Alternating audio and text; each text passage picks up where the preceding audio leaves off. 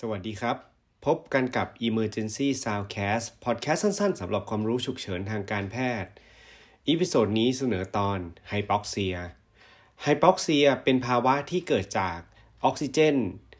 ไม่ match กับความต้องการของทิชชูในร่างกาย ซึ่งประเด็นสำคัญที่เราต้องเข้าใจคือตัวออกซิเจนนั้น เป็นพลังงานสำคัญเป็นเป็นต้นในการผลิตพลังงานสำคัญของร่างกายคือเอ่อ ATP นะครับ ดังนั้นถ้าออกซิเจนเนี่ยไม่สามารถไปถึงเซลล์ในปริมาณที่ควรจะเป็นได้เนี่ยก็จะทำให้ร่างกายเนี่ยขาดอากาศ แล้วก็จะเกิดภาวะแลคติกอะซิโดซิสขึ้นในร่างกาย ดังนั้นเราต้องบอกว่าจริง ๆ แล้วการที่ไฮปอกเซียเนี่ยบางทีบางคนอาจจะมีความรู้สึกจินตนาการว่าเอ้ยมันน่าจะเป็นพยาธิสภาพที่ปอดเพียงอย่างเดียว จริง ๆ วันนี้จะมาขยายความ นะครับว่ามันเป็นยังไงในการจัดการในภาวะไฮปอกเซียที่เกิดขึ้นนะครับให้คนไข้ของเราดีขึ้น ซึ่งมีจากหลายสาเหตุ หลักๆแล้วขออธิบายว่าภาวะขาดอากาศหรือว่าไฮปอกเซียเนี่ยนะครับมีอยู่ 4 สาเหตุ ขอใช้คำว่าไฮปอกเซียแล้วกันเนาะเพราะคำว่าขาดอากาศเนี่ยดูไม่ค่อยอธิบายมาก hypoxia ประเภทแรกคือ hypoxic hypoxia hypoxic hypoxia เกิดจากการที่อากาศเนี่ยไม่สามารถเข้าไปถึงเม็ดเลือดแดงได้นะครับหรือพูดง่ายๆว่าไม่ไปถึงฮีโมโกลบิน มันเกิดจากอะไรได้บ้าง 1. เกิดจากสภาพอากาศโดยตรงนะครับอาจจะเกิดจากการที่เราอยู่นั้นมีออกซิเจนเบาบางเนาะปกติมีออกซิเจนอยู่ประมาณ 21%ในอากาศ แต่ในที่สูงนะครับ high altitude ก็อาจจะมีออกซิเจนต่ำลง หรือในบางที่ ที่มีแก๊สประเภทอื่น ประเภทที่ไม่มีพิษต่อร่างกายนะครับ เช่นไนโตรเจนก๊าซเฉยอื่นๆเนาะคาร์บอนไดออกไซด์ก็แล้วแต่ พวกนี้ก็จะไม่ได้มีปัญหากับร่างกายนะครับ คือไม่มีผลกระทบต่อร่างกาย เพียงแต่ว่ามันทำให้ FiO2 ในอากาศเนี่ยมันต่ำลงครับ ก็เลยทำให้ขาดอากาศนะ อีกปัญหาหนึ่งที่เกิดขึ้นก็คือปัญหาจากการ ventilation ของเราเนี่ยอาจจะ ventilate น้อยเกินไป เกิดจากยา เกิดจากพยาธิสภาพทางสมอง หรืออาจจะเกิดจากภาวะ weakness ของกล้ามเนื้อที่เกิดจากการหายใจก็ได้ อีกอย่างหนึ่งก็คือเกิดจาก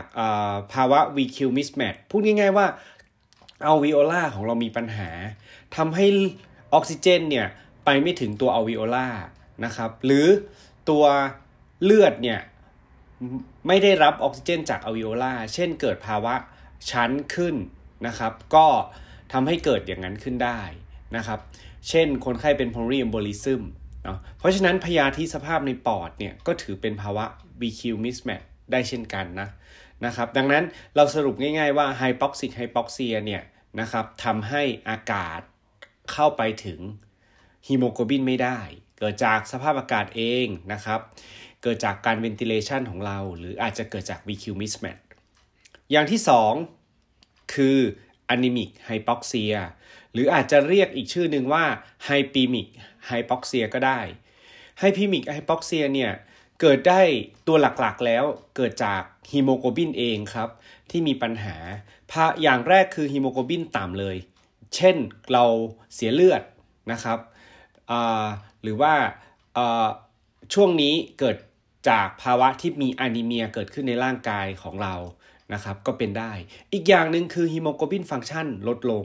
นะครับจาก episode ก่อนๆก็พูดว่าสารบางอย่างทำให้ฮีโมโกลบินฟังก์ชันไม่ทำงานนะครับที่เรารู้จักกันดีก็คือ methemoglobin ใช่ไหมครับ อีกอย่างหนึ่งก็คือคาร์บอนมอนอกไซด์ครับตัวนี้ก็จะไปจับกับออกซิเจน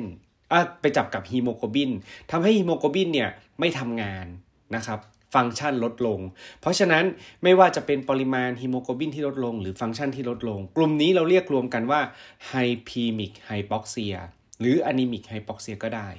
นะครับ ผ่านไปอย่างที่ 2 ไปถึงอย่างที่ 3 อย่างที่ 3 คือ stagnant hypoxia ชื่อนี้มันไม่ค่อยสื่อเนาะบางคนอาจจะไม่ค่อยเข้าใจ stagnant แปลว่าเลือดมันหนืดเลือดมันไหลไม่ได้ แต่จริงๆ การที่เลือดมันไหลออกจากหัวใจไปถึง target organ ไม่ได้เนี่ย เป็นเพราะว่ามันมีภาวะที่ทำให้cardiac output ต่ำนะครับ ซึ่ง cardiac output ต่ำเนี่ยมันเกิดได้จากหลายสาเหตุหนึ่งเกิดจากตัว preload เองนะครับที่มีน้อยลงนะครับสองเกิดจาก pumping เองนะครับที่มีปัญหา